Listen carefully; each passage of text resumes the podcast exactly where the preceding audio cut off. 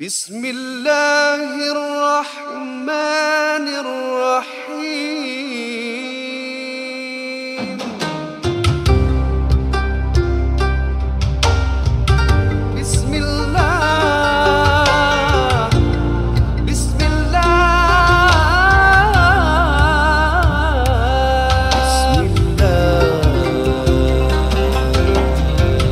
الحمد لله ذي الجلال وشارع الحرام والحلال ثم الصلاة الله مع سلامي على النبي المصطفى التهامي Muslimin Muslimat yang kami hormati sekalian kita bertemu sekali lagi dalam ruangan NJU bertemankan kami dan juga yang berbahagia Ustaz Muhammad Nuzhan semoga kita dapat manfaat dalam mendengar jawapan-jawapan dalam Q&A session agama pada hari ini dan kami mulakan dengan tahiyatul atirah Assalamualaikum warahmatullahi wabarakatuh Waalaikumsalam warahmatullahi wabarakatuh. Podcast ini dibawakan khas kepada anda oleh Sabun Nazif, sabun harian dengan kuasa daun bidara. Senang saja penggunaannya. Ya Allah, beli satu botol, gunakan sedikit, gosok-gosok-gosok, lap kat seluruh badan dan Ya. kemudiannya boleh mandi. Dan uh, dia very pH uh, friendly juga. Bermasuk boleh digunakan di raut wajah, di muka dan seumpamanya. Boleh cuba sikit dulu tengok macam mana ada reaksi ke tak kan. Ha, kalau ada reaksi ada jin eh tak ada. Tak boleh cakap eh? Tak boleh cakap juga eh? Uh, maksudnya tu ada khasiat daun bidara di dalam lah dan kita tahu daun bidara ni mempunyai banyak khasiat-khasiat kepelbagaian yang Ya, ya. boleh anda cari nanti saya carikan lah saya kongsi bersama dengan anda tapi penggunaannya sangat-sangat senang dan mudah Hmm, Sabun biasa je Ah, hanya- dan uh, bau dia pun alhamdulillah cukup harum. Wangi. Anak-anak suka menggunakannya ya dan juga jangan cakap anak-anak, nenek-nenek pun suka. Ah, Atuk-atuk, pakcik-pakcik Semualah. semua Wangi semua satu-satu Boleh gunakan beli uh, sebagai hadiah untuk kerabat keluarga yang tercinta. Ya. Sebotol harga 12 dolar 50 sen eh. Betul. Dan uh, pembelian atas 60 dolar penghantaran adalah percuma. Ya. Ya, seperti mana kita tahu selain daripada perintah Rasul sallallahu alaihi wasallam untuk mandi dengan daun, daun bidara, maknanya inilah sabun daripada zaman Nabi sallallahu alaihi wasallam ataupun yang Nabi anjurkan untuk kita mandi, Hmm. untuk kita gunakan untuk mandi jenazah kita dan uh, kaedah rawatan-rawatan eh seperti ulama-ulama uh, Imam Ibnu Kathir saya menukil eh dan menceritakan bahawa uh, Syekh Wahab Munabib dia menyatakan cara mengubati sihir juga. Cara Hmm. mengubati sihir adalah dengan menggunakan tujuh helai daun bidara kan ditumbuk dulu digabungkan dengan air dibaca ayat kursi kemudian Hmm. dimandikan dan inilah juga salah satu ikhtiar-ikhtiar kita eh, seperti Hmm. mana rawatan Islam menganjurkan untuk menggunakan daun bidara. Now it's on to the show.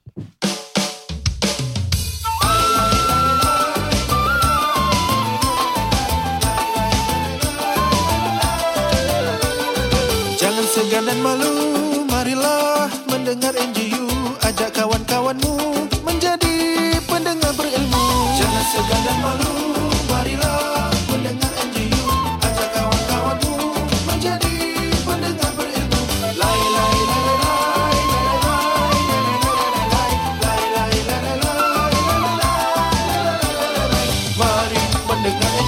Selamat kembali ke program NJU. Apa khabar saudara? Assalamualaikum semua.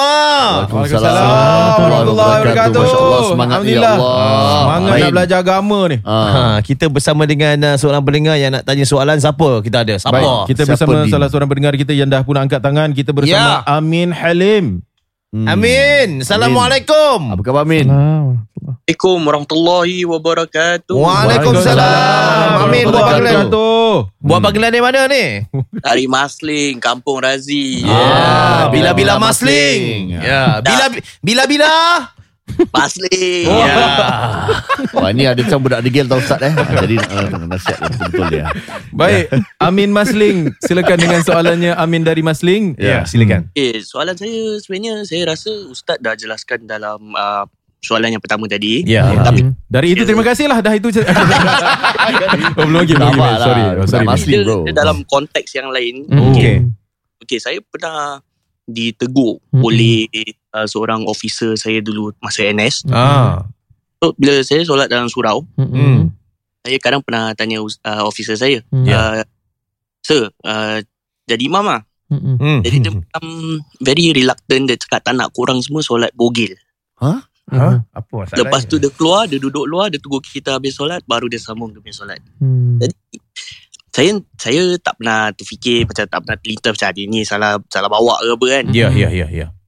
So macam ah apa yang saya dah di apa diajar di uh, apa yang saya dah pernah belajar saya ikut je lah Hmm, hmm, hmm, hmm.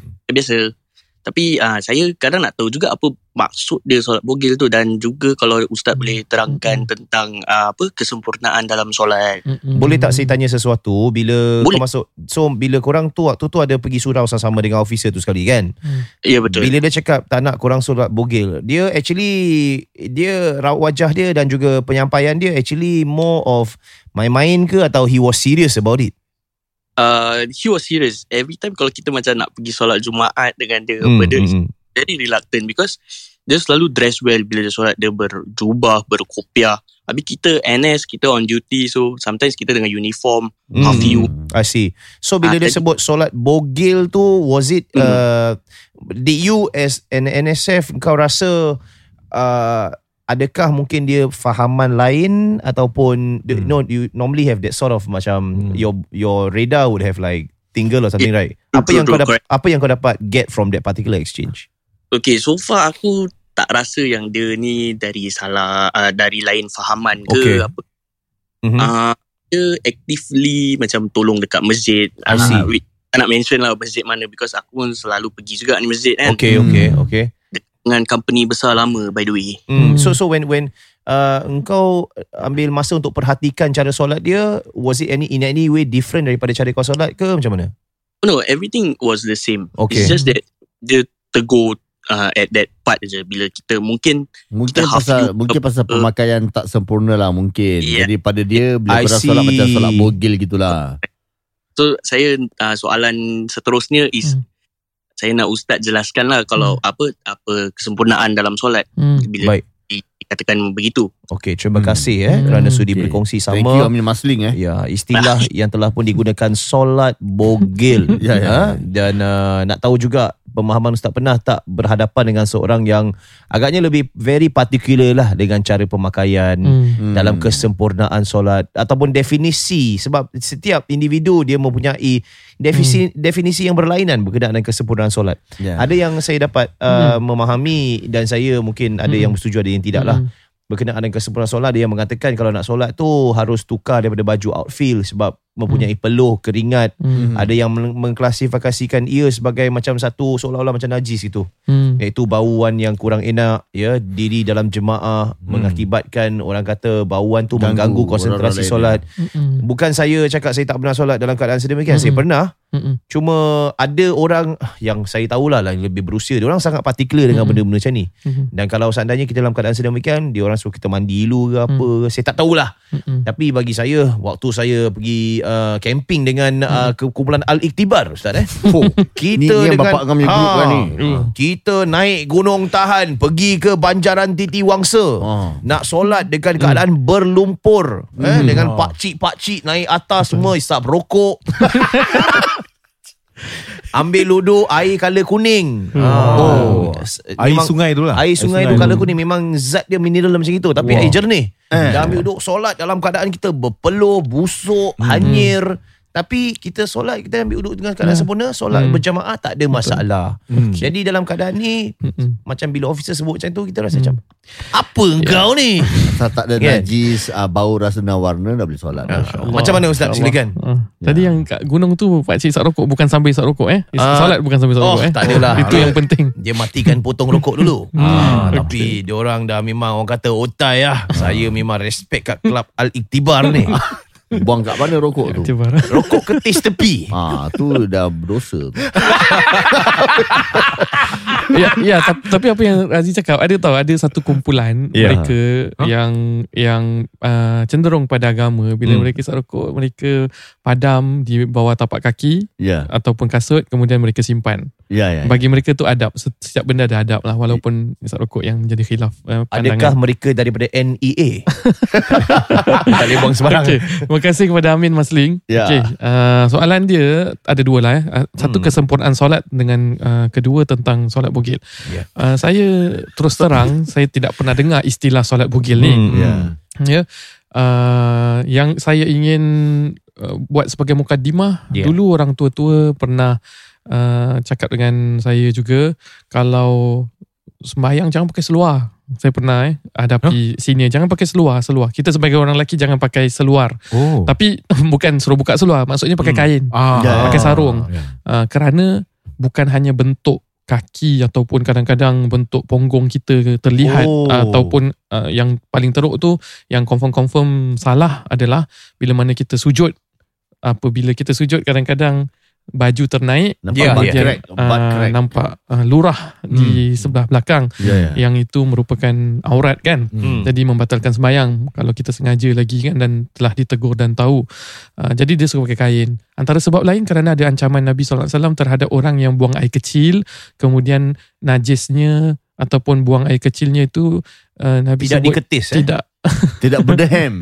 Okey, bagus. Dia bukan pasal berdehem sahaja, dia bukan diketis ataupun istinja. Nabi Hmm. sebut la yuhsinu baulahu kalau saya tak silap hadisnya riwayat tersebut. Tidak memperbagusi dan memperbaiki cara kencingnya.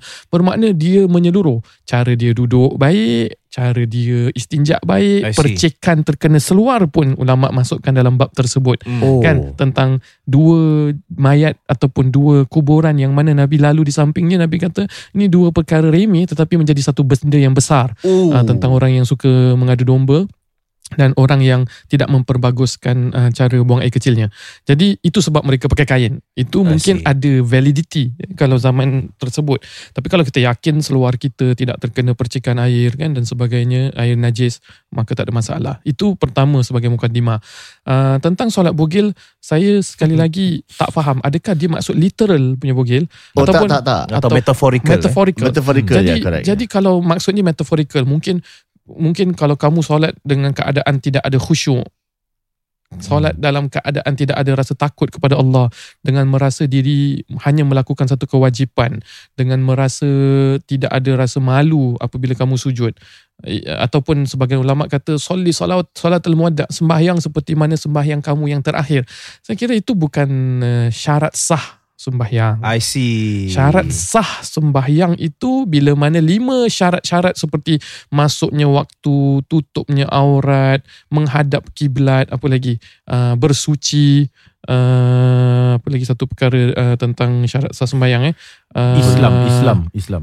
Uh, Suci lah, suci Islam. daripada uh, hadas. Diri kita suci, Warak. Tempat kena- tu pun suci. Nak kena Islam. Okay.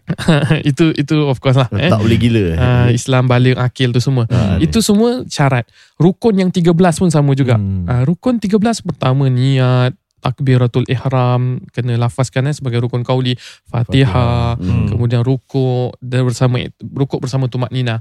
Uh, lepas rukuk kita iktidal Iktidal. bersama tumak nina, kemudian sujud Hmm. uh, bersama tumak nina dengan dengan tenang eh. Hmm. Duduk antara dua sujud, Hmm. tahiyat akhir, Syahadah. salam pertama, selawat. Tu semua Selawat, kita ya. dah kita dah uh, patuhi Hmm. bermakna sudah sah sembahyang kita. Hmm. Ha, kalau kita katakan dia bogil, Hmm. mungkin kita tak kita tak kita tak boleh menilai seseorang itu solatnya bogil ke tidak. Allah yang menilai.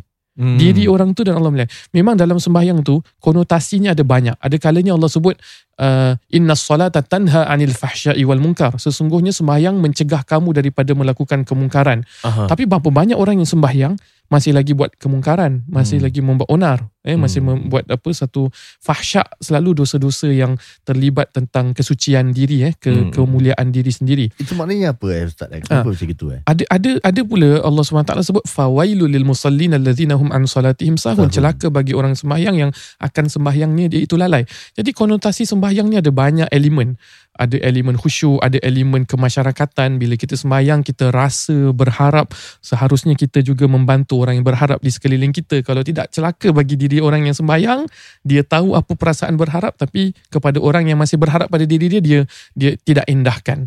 Jadi banyak elemen-elemen tu tapi itu bukan satu benda untuk kita mengukur Hmm. bogilnya sembahyang seseorang Mhm. mahupun sahnya Hmm. sembahyang seseorang. Saya- Sah dan bogil sembahyang seseorang tu Hmm. kita hanya boleh menghukum daripada syarat sah sembahyang dan rukun sembahyang secara fikah yang telah kita pelajari tadi. Adapun di, melebihi daripada perkara tersebut, kita tak boleh nafikan untuk kita untuk berjemaah, untuk jangan sembahyang. Kau kau jangan sembahyang. Kau sembahyang pun buat apa kalau kau tak khusyuk? Kau sembahyang pun Hmm, buat apa hmm, kalau kau tak ingat Allah, kalau rasa terpaksa, kalau dalam keadaan tak sempurna, Yeah. Mhm. pakaian kau nak menghadap Allah. Asalkan syarat dan sah uh, syarat dan rukunnya sempurna, bukan urusan manusia untuk menilai uh, sesuatu sembahyang. Syekh bin Athaillah ada sebut dalam satu uh, hikamnya, laula jamilu sitrihi lam yakun amalun ahlan lil qabul. Kalau tidak dikeranakan Allah menutup semua keburukan amal seseorang, Hmm. sesungguhnya tidak ada amal seseorang pun akan layak dikabulkan. Bermakna kalau kamu dah pakai cantik sempurna pun minyak atar, siwak, wuduk, menghadap kiblat, pakai Oh. sarban apa pun, Ya. belum tahu lagi masih akan ada cat celah dari segi khusyuk, dari Hmm. segi rasa lalai. Jadi tugas kita melakukan kewajipan sebagai hamba Allah Subhanahu Wa taala yang menilai kita berusaha untuk mensempurnakan sembahyang kita dengan uh, dengan khusyuk dengan dengan ikhlas Hmm. dengan istiqamah dengan berjemaah semua dengan sunat-sunatnya tapi syarat sah sembahyang hanyalah yang tadi kita sebutkan syarat-syarat dan Hmm. rukun-rukunnya wallahu a'lam Saya rasa macam I can't help kalau seandainya uh, saya letakkan diri saya dalam um, Solat the shoes of the person awal Hmm. tadi Ya. yang bertanyakan soalan um, I I feel kind of triggered dan juga little, be honest a little bit offended Hmm. uh, dengan kalau seandainya officer tu cakap macam itu pada Hmm. saya number one you're an officer in military Hmm. dan you're supposed to show um, a certain decorum dan juga you know people look up to you your men will look up to you alangkah ruginya engkau reject to be with your Ya. men to Ya. lead your men in prayer sama-sama Ya. dan Hmm. uh, dalam masa contohnya in the battlefield where people should look up to you where you should instruct certain things to your recruits ataupun the people who go to battle with you and you say that oh your solat is bogil and not as good. I feel the insinuation will be your solat is not as good as mine. You draw that line of elitism dan juga I think Islam is not about that. Yeah. dan bila kau letak macam tu I don't know how your underlings will want to respect you in that sense. Like we just hey we went outfield together. Kita tengah you know doing Yeah. trainings and then why could you the very least Betul. mengimamkan solat kami? Betul. Dah lah dalam situasi uh, military Ya. yang mana jumlah uh, mungkin uh, the soldiers ataupun askar-askar beragama Islam kekurangan habis kau pun kebetulan agama Islam juga Ya. apalah salah kalau you take that particular moment to be Ah, with your men you know um, outside of religion that small act will actually mean a lot to your Yeah. men and the True. kind of respect that people will give you Hmm. because you chose to mengimamkan albeit like NSF whatever it is they, itu pandang jauh lah. I still remember my time when I was in NS saya diimamkan oleh my fellow officers. Eh, not fellow lah my officers. I wasn't an officer I was just men. Tapi it goes a long way tau Hmm, because respect, eh? ah that respect kau ada kat sana lepas tu kita berdoa bersalaman and then we continue uh, what we were doing before. I think psychologically it motivates your men dan juga it kasih I, I mean in, in all sense posisi imam tu is a posisi of leadership. Yeah. and ironically you're an officer. You are in a position of leadership. And that was the best best act to exemplify that. And you chose to take Oh, that sayang, moment eh. and you Ya, say sayang, ya. oh engkau solat Solat bogil what a missed opportunity Ya. I feel. That is something that he shouldn't have done. Ya info tambahan juga. Yeah. Uh, zaman peperangan pun uh, ada cara kaedah solat yeah, di mana saf hadapan rukuk, saf di belakang masih berdiri. Mm, mm, mm. Ada berjemaah. Pegang apa tu? Pegang Ah, senjata lah senjata, apa ya. pun senjata tersebut kan dan dan zaman Rasul sallallahu alaihi wasallam ada sahabat yang mana bila mereka sujud dalam keadaan air bertakung Hmm, masih ada kat hmm, dahi hmm. mereka dan Yeah. mereka bersihkan sehingga keluar uh, apa perbincangan selepas salam tu ada sapu muka ke tidak kan ada Hmm. yang sandar pada hadis tu ada yang sandar pada hadis lain maknanya kalau nak cakap tempat dan pakaian dia tak bersih I think Yeah. tak tak tak tak bugil pun tak sesuai lah kataan tersebut pasal Hmm. ada peristiwa-peristiwa seperti ni dan yang paling tepat sebagai tentera adalah Nabi SAW dan para sahabat disifatkan uh, sufufuhum fis salah kasufufihim uh, fil jaish eh.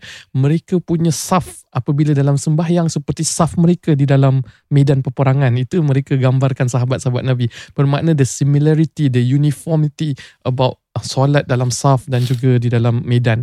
Itu yang uh, yang yang ada keterkaitan. Dan saya nak juga uh, berbaik sangka lah mungkin kenapa dia kata dia tak nak sembahyang mungkin mungkin dia tak rasa diri dia sebaik menjadi imam. Jadi ada info tambahan ni. Bila antara kita taruhlah kita tiga orang ke empat orang keluar. Selalu kan eh silakanlah kau jadi imam lah. Eh, Yeah. tak apalah kau lah kau lah. Macam mana kita nak pilih imam? Uh, saya umur. saya uh, kira kira kalau kita cakap umur uh, selalunya umur dia bukan dia bukan dalam hadis Nabi Nabi tak sebut umur Ya. Cuma kita berbaik sangka orang yang umur tinggi mempunyai kriteria ciri-ciri ini yang akan Ya. saya sebutkan. Uh, tapi tak semestinya orang yang umur tinggi ada benda-benda ni semua. Yes betul. Uh, jadi antaranya dia mesti yang paling fakih. Dia bukan yang paling suara sedap tau. Kebanyakan kita dah paling suara sedap kan. Dia paling fakih. dia tahu dan faham hukum-hukum syariat dalam agama khususnya bab solat mana batalnya mana kalau nak ganti imam macam mana ah tu dia tu dulu uh, mungkin apa officer dia tak nak jadi imam mungkin pasal tu Allah alam eh. Hmm. uh, tapi tak ada kena mengena dengan bugil lah. Uh, kedua yang paling baik bacaan al-Quran. Yeah. uh, Bacaan. selepas dia fakir Hmm. baik bacaan al-Qurannya. Uh, kemudian baru tengok orangnya paling warak. Orang dia paling jauh daripada perkara syubha lah. Ini halal ni haram. Ini 50-50 ada orang kata halal ada ulama kata haram. Okey lah aku tinggalkan lah. Uh, tu dia orang yang warak eh. Hmm. uh, orang yang dulu ini yang selalu orang kaitkan umur pasal Nabi pernah sebut orang yang paling awal berhijrah Mhm. kira daripada dulu dah masuk Islam jadi orang yang berumur kan dia masuk Islam dulu kan kalau Ya. konteks zaman sekarang uh, orang yang keturunan nasab baik daripada anak orang alim kepribadian baik uh, tubuh badan bersih baru suara baik penampilan Hmm. baik uh, jadi itu Hmm. kriteria-kriteria sikit sebanyak lah takut ada keterkaitan saya terlepas dengar ke apa kenapa dia tak nak jadi imam kan jadi saya just uh, simpulkan sedikit adab-adab memilih imam wallahualam Baik, kita ambil soalan lagi daripada pendengar kita. satu, ya? Dipersilakan. Mhm. Ya. Kita nak bersama salah seorang pendengar kita nama dia adalah uh, Fakhrul Razi Qasim. Ya. Hmm. Al- Al-Fakrul Rahzi eh. Ya, Ya Qasim. Silakan. Masya Allah. Hello. Hello, Assalamualaikum. Assalamualaikum. Salam. Hmm. Assalamualaikum. Uh, saya nak tanya. Oh. Ya. Uh, Nak sebut namanya sebagai sorry, namanya kita sebut sebagai Fakrul Razi boleh? Uh, uh, Fakhur Razi boleh? Ah, Fakrul Razi okey. ya. Ya, buat panggilan di mana ni Fakrul Razi? Hmm. Dari Pasir Ris. Ah, orang Pasir Orang Ris. Bukan berami eh. Fakhur Razi eh. Apa dia?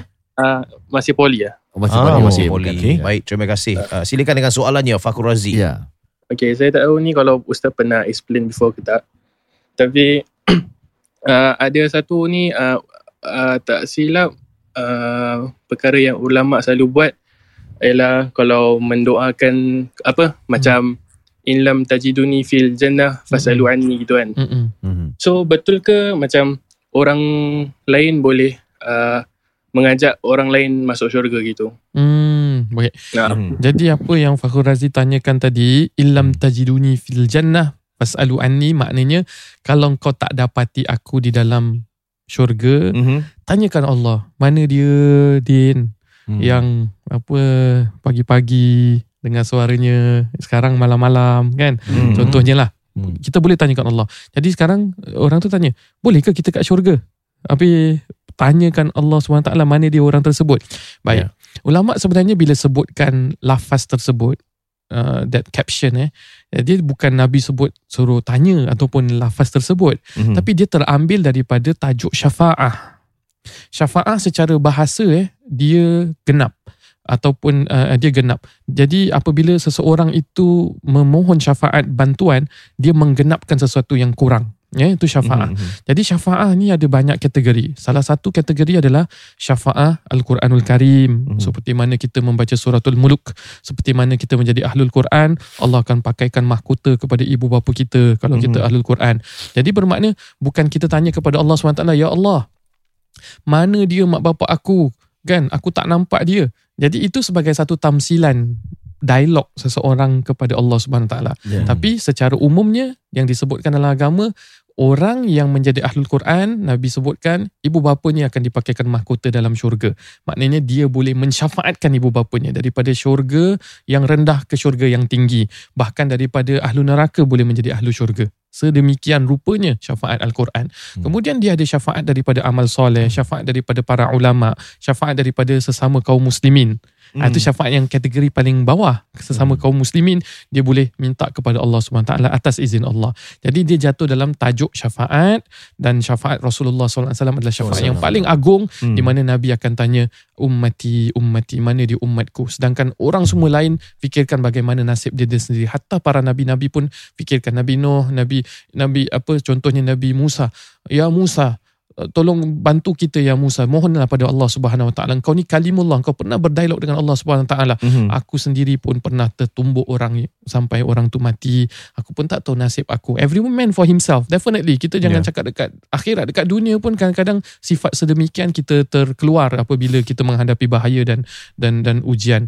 Jadi pergi tengok kepada nabi-nabi Ustaz, lain. Ah, kat mana? dekat um, dekat uh, berdekatan dengan Kaabah tu apa? Ah, Hajar Aswad. Ah itu je dah oh, Ya susah Allah. sampai berdarah-darah ada. Oh nak Itu cium dia. tu eh, nak cium batu. Tu like literally every man for himself. Yeah, I yeah. tried, I couldn't get near it. Saya saya rasa tak apa. Lambai. Allah lebih mengetahui. Ya. Pasal apa? Daripada kita menyakiti kaum muslimin, Hmm. menolak-nolak Ya, ya. dan mencampur aduk antara lelaki perempuan sampai gitu kadang-kadang Hmm. saya rasa itu lebih utama daripada kita mencium hajar aswad kita see. berikan peluang kan kadang-kadang nampak orang tua saya pernah kat raudah ke apa Yeah. guru-guru saya pesan kalau kat raudah ke apa tak apa kalau ada orang tua ke apa dahulukan hmm, pasal saya alhamdulillah dapat pergi berkali kan jadi Ya. dahulukan dahulukan tak apa kerana dia dapat pahala cium hajar aswad dia Hmm. dapat pahala raudah tapi kamu dapat pahala kasih sayang antara kaum muslimin juga dekat situ. Jadi semua ada ruang dan uh, dan dan peluang masing-masing. Mhm. Jadi untuk Fakhur Razi, terima kasih soalan anda.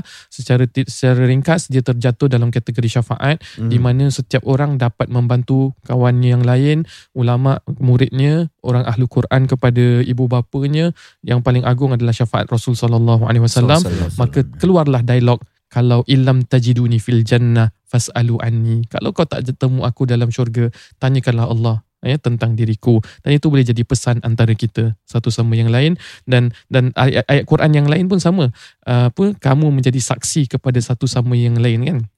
Allah Subhanahu taala sebutkan kepada Nabi Nuh kan uh, kami akan uh, syuhada uh, kami akan menjadi saksi kepada diri kamu kepada kaum kamu dan kami akan menjadi saksi kepada kita sambut satu sama yang lain. Itu juga disokong oleh nas Al-Quran. Wallahu a'lam. Kita ada masa lagi? Ada. ada. Um, maka dengan itu Mungkin. kita mungkin ambil seorang kalau ada masa okey ada masa lagi. Kita Mhm. ambil uh, seorang lagi untuk sambil-sambil uh, anda Ya. mengambil masa tu saya nak promosikan sikit lah berkenaan Silakan. dengan Oh, uh, sabun bidara ni. Ya kebaikan sabun bidara ni kita tahu uh, zat ataupun lebih tepat lagi ekstrak daun bidara ni ada Ya. di dalam uh, sabun Nazif yang kita uh, menjual ni di Mhm. NJU Garis Miring Shop Ya. yang boleh dapatkan antara perkara yang baik ya kegunaan sabun bidara ni adalah ia menjaga kulit um, yang cantik dan juga sihat lah. Ah. Itu kita lihat ya. Um, kerana orang kata ekstrak daun bidara tu mempunyai banyak manfaatnya. Juga uh, daun bidara ni sangat baik untuk mempercepatkan penyembuhan luka Okey. Oh. yang ada. Uh, contohnya not the deep wounds don't start wash, start washing it dengan daun bidara tidak. Bermaksud saya um, boleh digunakan untuk like those very light wounds that you are having Mm, mm, mm. you can use it untuk orang kata tu mempercepatkan luka-luka yang Sebenarnya ada. ada satu feedback yang saya telah pun uh, terima daripada seorang pendengar kita yang Hmm. telah pun menggunakan sabun NJU Nazif ni. Hmm. Um, dia rasa diri dia ni ustaz ni Hmm. uh, macam ada uh, bab gangguan lah. Hmm. Dia rasa macam tak senang kadang Hmm. malam-malam hati dia rasa kosong. Hmm. Dan dia mula beli sabun NJU Hmm. Nazif ni dan dia pun mula gunakan. Hmm. Dan selama dua hari dia kena gata-gata. Hmm. Badan dia kena gata-gatal. Hmm. Satu badan. Hmm. Lepas dua hari terus baik badan dia gata-gatal dia lah. Baik. Jadi dia cakap saya Aku suspek badan aku ada jin Aku pakai sabun NJU Nazif Hmm. Jin terus hilang Aku cakap bro tak boleh fikir macam itu bro Betul. Mungkin memang ada kata-kata badan kau Habis Hmm. kau pakai sabun tu Mungkin Ya, hilang ya, lah ya, ya, ya, Tak ya. semestinya kena ada jin kat dalam lah Yeah, in no way are we endorsing this Ya, thing like, tidak, tidak. tidak. oh, Tidak, tidak. you know, Hmm. ada jin dalam badan kau. Let's get sabun Nazif, Ya. man. Well, as some sort of layer protection by all means, Ah, it's yeah. not like hey, Dia bukan memperbaiki it's not exorcism in a bottle. kerasukan lah, ya, You know. bukan. Ya. Uh, tambahan pula uh, mak saya bergurau dengan saya sebab Ah. dia dah beli dua sabun Nazif dan kawan dia membeli tiga. Oh. Eh, uh, kira pakai nama dia. Mm. Ya. Jadi dia cakap dia cakap ah, mak nak jadi ejen boleh. Tapi dia bergurau saja. Itu sajalah.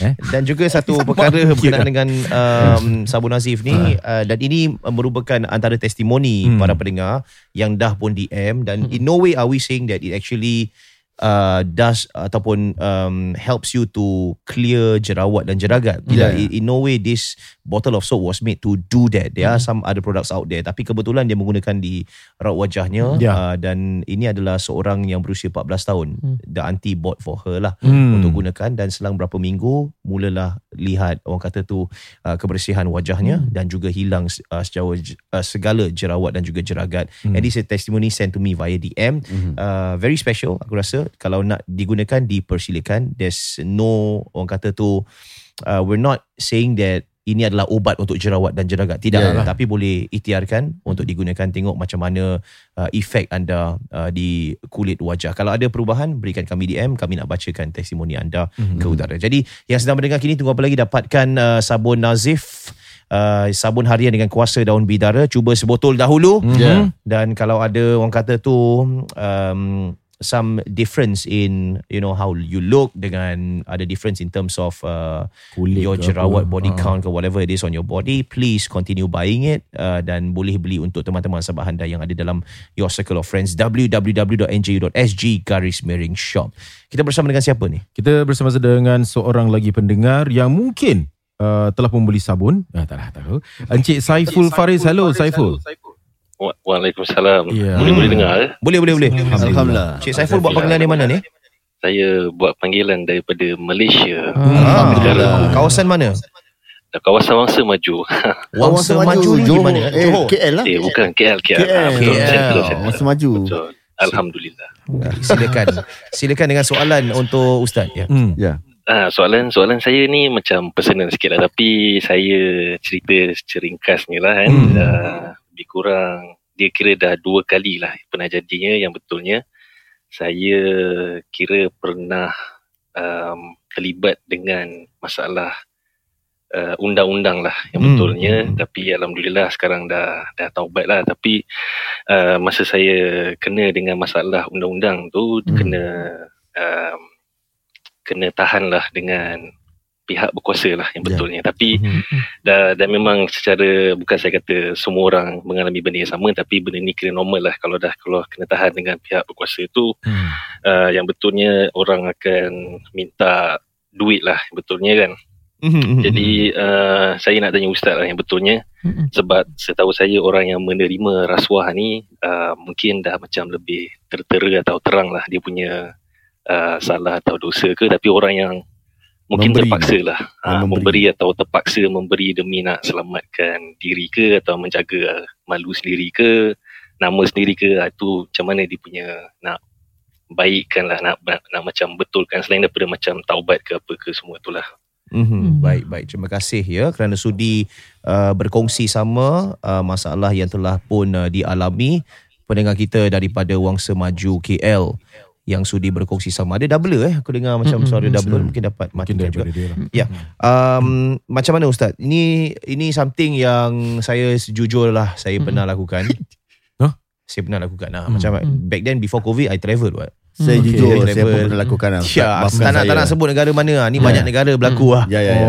Oh, okay. Maafkan Di, saya. ah, bukan saja orang kata negara jiran. Hmm. Uh, negara yang ke, ke, north, south, east, west semua aku dah pernah Ya, buat ya, benda ya. ni. Hmm. Kadang-kala ia orang kata tu mempercepatkan keadaan Ustaz. Hmm. Eh, kita ditahan sebagai foreigner, uh, ada roadblock dan Ya, sebagainya. ya, ya, ya. Lepas tu um, Yelah Dia macam Buat-buat tak tahu Dan Ya. cakap Alamak ini kalau Dalam bahasa mereka lah Ini, Ini kalau saya ni. ah, Ini kalau saya bawa awak ke balai ni Harga dia Sedemikian-sedemikian Ah. Ha, jadi tolonglah cik, saya ni pun tengah uh, holiday, takkanlah saya nak pergi balai, Hmm. hmm. takkanlah saya nak bayar saman. Oh kalau tak, ini susah ni, macam mana ni? Ya. Ha, susah ni proses tiga hari ni. Ha, Hmm. dan saya pun ada tak keringanan ke apa. Ha, kalau nak ringan tu, hmm, kal- um, dia gitu dah, mm, mm, gitu Hmm. kan. Saya pun tunjuk, ah, kalau ni boleh, kalau ni boleh. Saya saya gerakkan nanti macam itulah. Cakap, ah, letak dekat IC tu.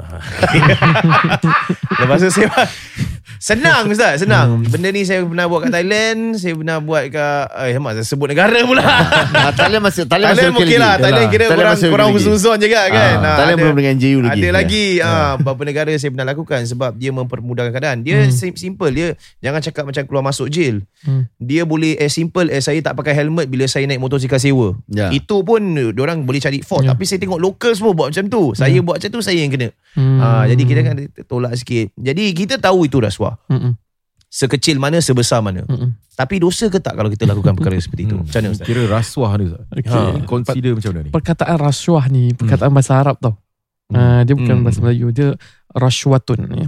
Nabi kita jelas sebut la'anallah Ya ya ya ar-rashi wal mus- murtashi. hmm. Allah melaknati pemberi rasuah Alamak dan Aduh. penerima rasuah. Alamak Ustaz, saya pernah bikin macam Alamak, mana macam ni? mana eh? Eh sabar. Oh, sabar. Warashi waraish yakni allazi yamshi bainahuma dan juga orang yang menghubungkan antara kedua-duanya juga Nabi Hmm. sebut. Kira orang tengah dia pun sama. Broker pun kena broker. Broker, broker pemberi rasuah. Okey, kau kalau nak gini tak apa, kau pergi ke aku punya ni, dia boleh kasih lepas lah. Things like that eh. Oh Kita sabar. Kita tengok dulu.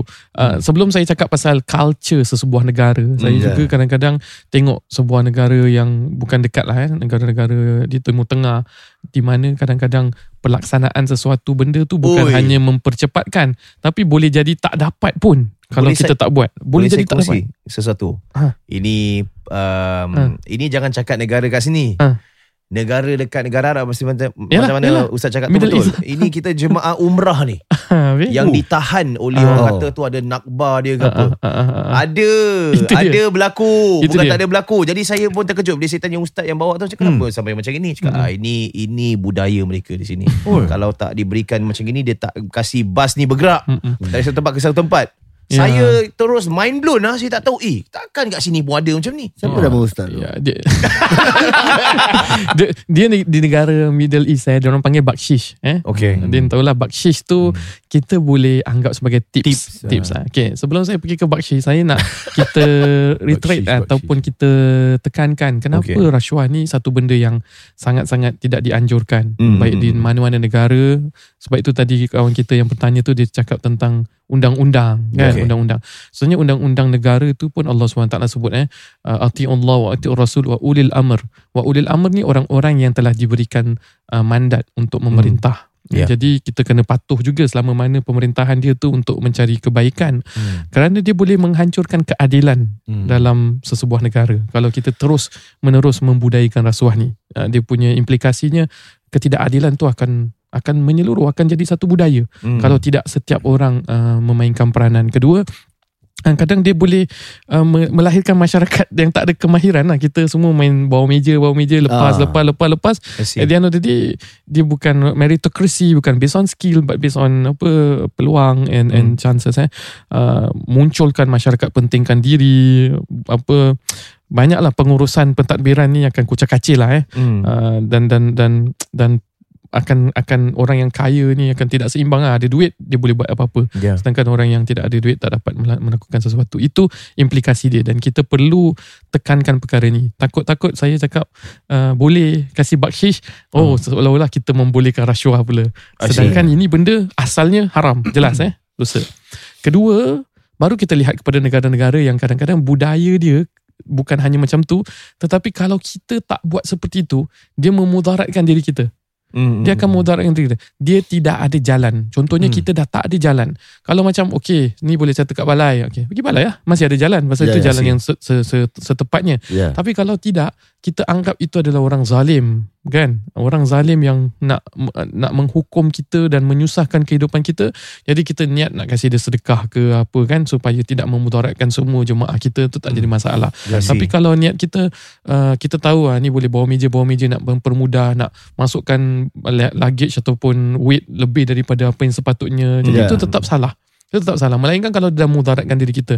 Dia dia bukan kita nak ikut budaya mereka sangat. Kita perlu put a stop to that kan. Kalau tidak dia akan jadi semua sama. Tapi uh, kita dah tak ada pilihan. Hmm. Dah tak ada pilihan. Dan kalau boleh niatkan sebagai hadiah lah. Ni orang-orang susah kita kasih hadiah. Ni orang-orang susah kasih hadiah. Okay, itu itu jawapan saya personally. Hmm. Kalau dah tak ada pilihan, berbalik pada niat lah ah, Ustaz. balik pada niat dan Ya. berbalik sebenarnya pada pilihan. Ada pilihan tak? Hmm. Ni dah tak ada pilihan dah. Kalau aku tak kasih, habis mudarat. Habis Hmm. ni ada orang tua sakit apa-apa. Dan undang-undang aku tak tahu nak ke mana kan. Nak bayar ke mana, nak urusan macam mana. Inilah cara dia. Dia bukan pasal budaya dia macam ni. Dia bukan pasal niat kita. Tapi memang tidak ada pilihan. Dan Ya. kita niatkan sebagai sedekah. Itu dua.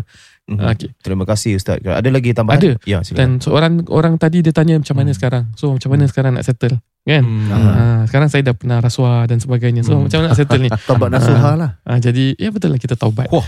Kita taubat. Nasib baik saya dah tahu Kita tak perlulah Ya. ah, macam bersedekah ke mana-mana ke ke fakir miskin duit yang berapa kita pernah bagi tapi Hmm. cukup sekadar kita taubat dan kita menyesali dan kita tidak mengulangi kita berazam untuk buat baik dan kalau Hmm. pada peluang akan datang ada di hadapan kita perkara sedemikian kita elakkan kerana kita yakin Allah yang akan mudahkan urusan kita bila kita melakukan mengikuti hukum Allah wallahu alam Kalau Tak. dalam segi perniagaan macam mana pula Ustaz? Kalau Oh. bisnes tu kita macam nak dapat job sikit kan. Jadi Hmm. kita Oh. macam eh ya, kita akan tim ah kita bayar Hmm. macam, macam mana Ustaz? Itu itu ikut Sebelum tu Ustaz taubat saya sampai saya dah tak nak pergi Thailand. Oh, begitulah. Oh, Taubat Allah saya. Allah. Alamak, Eh, tapi alamak, kalau eh. baru buka macam mana? Uh, dan saya akan pergi. taubat mengikut pandemik. sorry, sorry.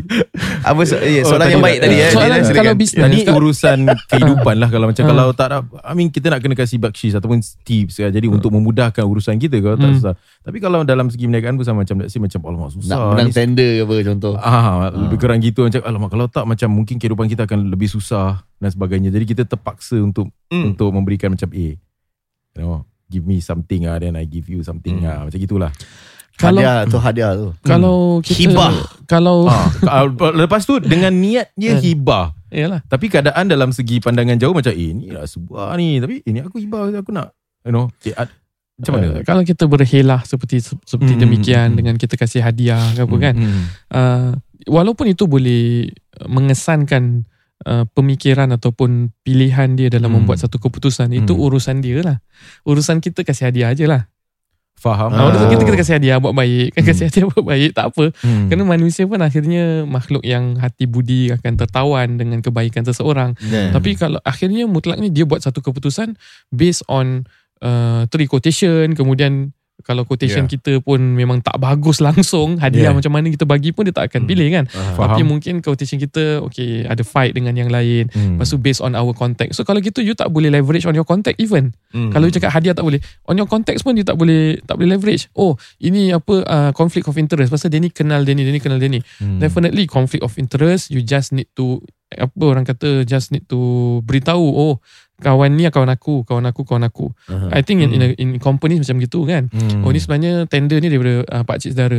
Okay, I what I what we just need to do is to bilang ni sebenarnya pak cik saudara aku. Hmm, hmm, hmm. Terserah kumpulan ramai-ramai itu kata okay never mind you be inside the group of committee that make the Hmm. decision then no problem because everyone agrees to that tapi kalau kita senyap-senyap tak bilang hmm. Hmm. itu yang ada ada kesamaran dia kan Hmm. tapi kalau kita bilang ni pak cik aku punya tender tau so you want me to be here to discuss together I see. ataupun tak ada kalau Oh, kawan-kawan kata tak apa Ketelusan tu lah. Ah, ketelusan aja. Bagi Hmm. saya ketelusan. Walaupun Yeah. dah kasih hadiah apa-apa semua, ketelusan je yang main yang yang main peranan yang paling penting. Sehingga orang semua tahu, oh dia ni kawan je dia ni. Hmm. So maybe Hmm. dia dah kasih hadiah ke kasih apa tu dia punya masalah. Yang penting kita buat decision based on our agreement together. Really Faham. interesting yang Ustaz uh, bring this for discussion because Yeah. I believe you know I was from the public service Mm-mm. punya sector kan Mm-mm. uh, in the teaching line and we do have a, a set of systems in place Mm. untuk uh, really because we know the nature and the psychology of hadiah ni dia boleh influence certain psychology. In fact, in fact Mm. amongst teachers eh